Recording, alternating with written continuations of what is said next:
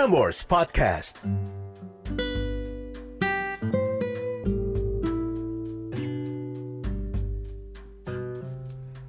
Catatan akhir malam oleh Narendra Pawaka. Selasa 1 September 2020. Today, I choose to be happy. I choose to let go. I choose to be myself. To love myself. Diambil dari sebuah tulisan yang judulnya Choose dari Najwa Zebian. Dan malam ini ada Rani 23 tahun yang bertanya, Bagaimana cara supaya konsisten sehingga aku mendapatkan hubungan yang aku mau? Jawabannya ada di judul podcast ini. Selebihnya bakal kita bahas setelah gue baca catatan dari Rani. In the meantime, it is midnight. So, if you choose to tell your story di catatan akhir malam, silahkan tulis dan kirim ke narendrapawaka@gmail.com and I will see you on the next episode. Udah bulan September cepet ya kaulah muda. Dan at this point udah memasuki episode ke 52 catatan akhir malam.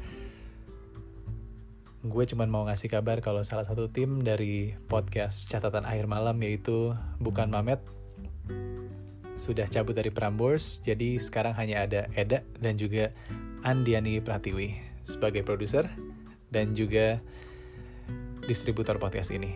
Thank you Dini udah membantu dan kaulah muda yang sudah bercerita. Now let's deep dive. Kita buka catatan dari Rani malam ini. Hai Rani.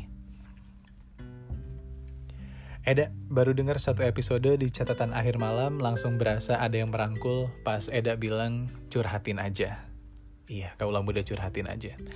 Aku mau berbagi cerita nih tentang kisah kasihku yang gak pernah bisa lama walaupun dengan orang yang menurutku bisa menjalin hubungan dalam jangka waktu lama. Dia yang selalu hadir dalam bentuk sekelebat kenangan manis ketika kami masih bersama. Iya, walau di waktu yang singkat. Langsung saja aku ceritakan alasan kenapa sampai saat ini hanya dapat merasakan rindu tanpa bisa berbuat sesuatu. Namanya Rukmana Yusuf. Dia satu SMP denganku, tapi waktu itu hanya sekedar tahu orangnya aja. Karena nggak deket dan nggak ada alasan untuk kami dekat. Bahkan aku baru tahu kalau dia pernah satu SMA juga dengan aku. Jadi saat itu aku kebetulan tahu Kebetulan tahu Rukmana ini karena dia adalah sahabat dari mantanku saat SMP bernama Ian. Dan ternyata takdir seolah menertawakanku tentang pikiran mengenai gak ada alasan kita buat saling kenal adalah salah. Nyatanya jariku gak bisa menghindari untuk tidak mengacuhkan saran pertemanan melalui Instagram. Ketika aku tekan tombol follow lewat akunnya, hanya selang beberapa waktu, dia mengirim direct message kepadaku, tentunya setelah dia sudah membalas followku juga. Dari situlah kami memulai alasan bisa dekat. Dia mencari topik pembahasan tentang mantanku saat SMP, yaitu Ian. Lalu kami bertemu, aku dan Rukmana. Berhubung aku sangat tidak suka berurusan dengan mantan lagi, jadi tawaran dia untuk mengajak Ian, yaitu mantanku, untuk join kumpul dengan kami saat itu langsung kutolak begitu saja dengan alasan takut awkward. Lagian juga udah lama nggak ada hubungan. Untungnya Rukmana mengiyakan, padahal itu hanya sekedar alibi karena sebenarnya aku hanya ingin berdua saja dengan dia. Ada fakta lainnya. Kalau first impression tentang mereka, mereka berdua yaitu Ian dan Rukmana, di mana nyatanya aku lebih tertarik kepada Rukmana. Tapi justru jadian dengan Ian yang membuat alibi akan awkward itu jadi menguatkan. Dari situ, kami mulai dekat. Aku dan Rukmana.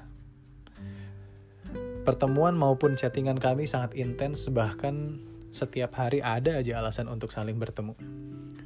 Sampai akhirnya kami pun jadian, aku dan Rukmana.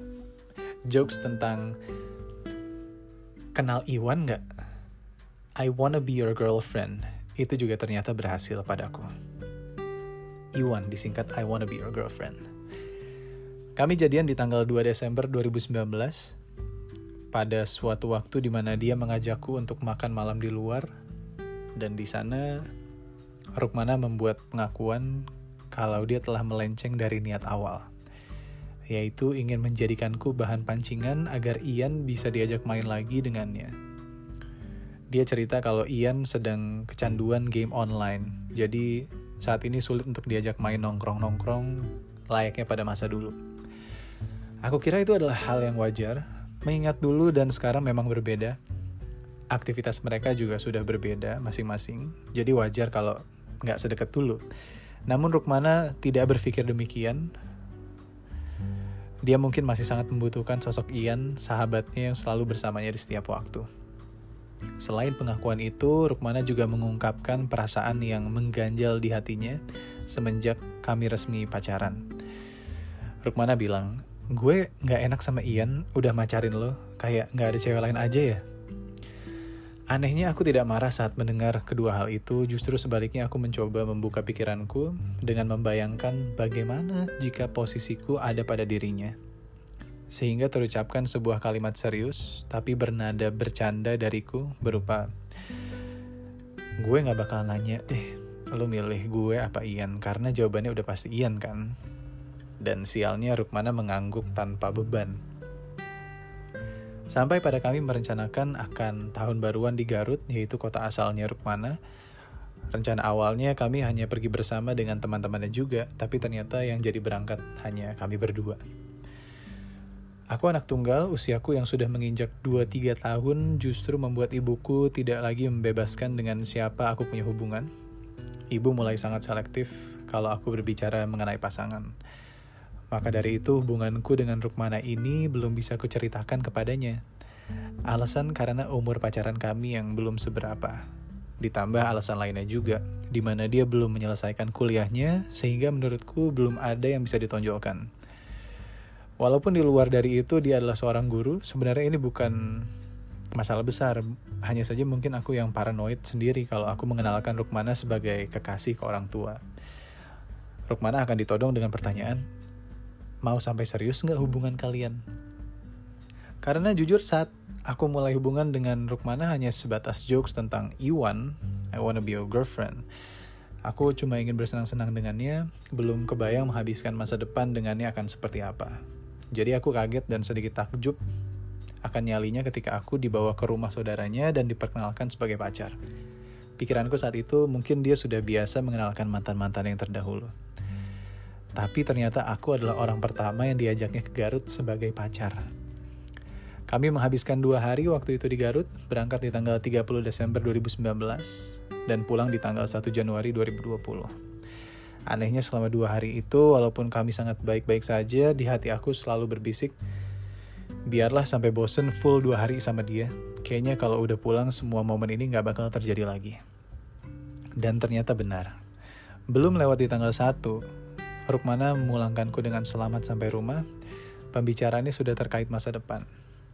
Dari sini aku jadi selalu introspeksi setiap mengenangnya, menyalahkan diriku yang terlampau jujur menjawab pertanyaannya mengenai target nikah kapan. Yang ku jawab saat itu umur 23, umurku yang sekarang. Pembicaraan dia saat itu bukan hanya tersirat tentang dirinya yang akan mundur, tapi juga tentang dirinya yang terus mendorongku untuk yakin bahwa dia belum bisa ke jenjang serius masih ingin main-main.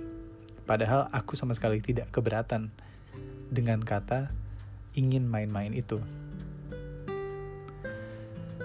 Di hari setelahnya, dia yang biasanya masih bisa menyempatkan mampir ke rumah sebelum kumpul bareng teman-temannya, saat itu nggak bisa lagi. Aku dikesampingkan, dan dia seolah tidak bisa menyisihkan waktu untuk bertemu denganku lagi. Dari situlah, aku sudah ikhlas, lebih tepatnya mencoba bertahan, bertahan untuk tidak mengakhiri hubungan lewat handphone dan juga bertahan agar hubungan ini tidak berakhir karena aku mencoba ke pelarian lain. Jadi sebisa mungkin aku tetap lapor setiap ajakan main dari temanku baik yang wanita maupun pria walaupun selalu dapat jawaban datar, iya sok aja. Selain udah ikhlas juga udah bersiap diri, mungkin seminggu atau bahkan sebulan kalau aku tidak memberi kabar dia tidak akan mencari. Tapi beruntungnya dia tidak sepengecut itu, hanya butuh waktu sekitar tiga hari dia ngasih tahu kalau dia pengen ke rumah karena ada yang ingin dibicarakan. Dan saat itu aku sudah benar-benar siap. 13 Januari 2020. Dia mengakhiri dengan alasan yang kukira semua masalah bersumber di Ian. Ternyata ada faktor tambahan lainnya. yang sebisa mungkin dapat memperkuat alasan kenapa aku harus menerima perpisahan itu. Yaitu karena keluarganya ingin dia fokus pada diri dia sendiri dulu. Keluarganya menilai kondisi dia yang sekarang tidak bisa diisi dengan hubungan kami. Saat itu entah kenapa aku langsung berpikir semua alasannya benar-benar rasional. Dia justru tidak membahas Ian sama sekali. Tapi ternyata alasan rasional itu baru ku perdebatkan sekarang, setelah dua bulan hubungan kami berakhir, bahkan setelah kami berdua saling tidak mengetahui kabar masing-masing. Kenapa saat itu aku tidak menawarkan bahwa kami berdua bisa melewati proses pematangan diri bersama-sama? Tapi sepertinya kata kami dalam pertanyaan itu tidak akan dapat jawaban jika tidak dilandasi rasa sayang dari dasar suatu hubungan.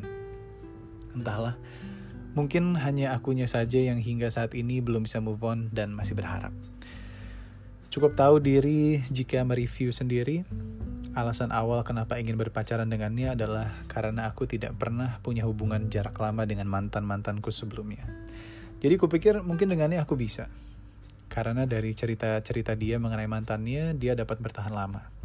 Tapi ternyata tetap tidak berlaku juga untukku. Jadi aku tidak akan bertanya di mana letak kesalahanku, karena itu udah jelas niat awal yang salah. Yang ku yang kutanyakan bagaimana mengkonsistenkan diri sendiri sehingga mendapatkan suatu hubungan yang ku mau. Untuk kaula muda yang pernah putus di tahun 2020,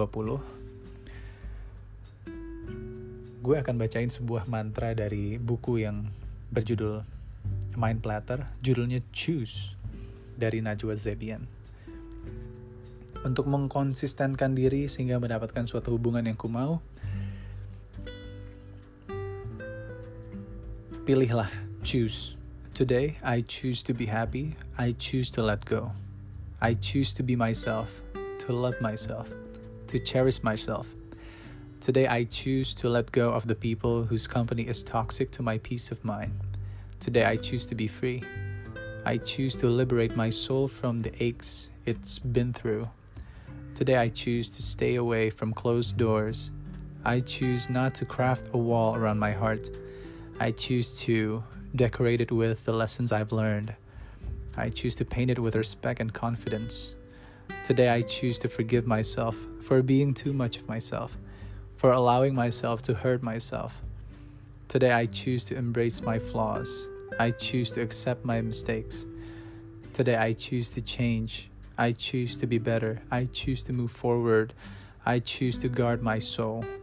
Today I choose to be brave. I choose to say no when saying yes hurts. Today I choose to be wise. I choose to walk away from places I don't belong. I choose to embrace my time. For all that is timeless is precious. All that is precious is unique. All that is unique is different. And all that is different is beautiful. Today I choose to be beautiful. Terima kasih Rani untuk catatannya. And last and definitely not the least, it's a fortune saying buat kamu yang berulang tahun di tanggal 1 September.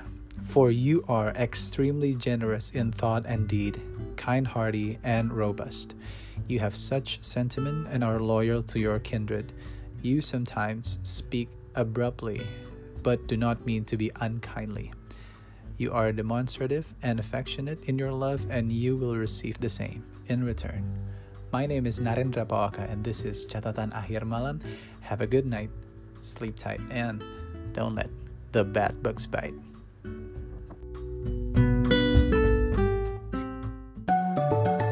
Frameworks Podcast.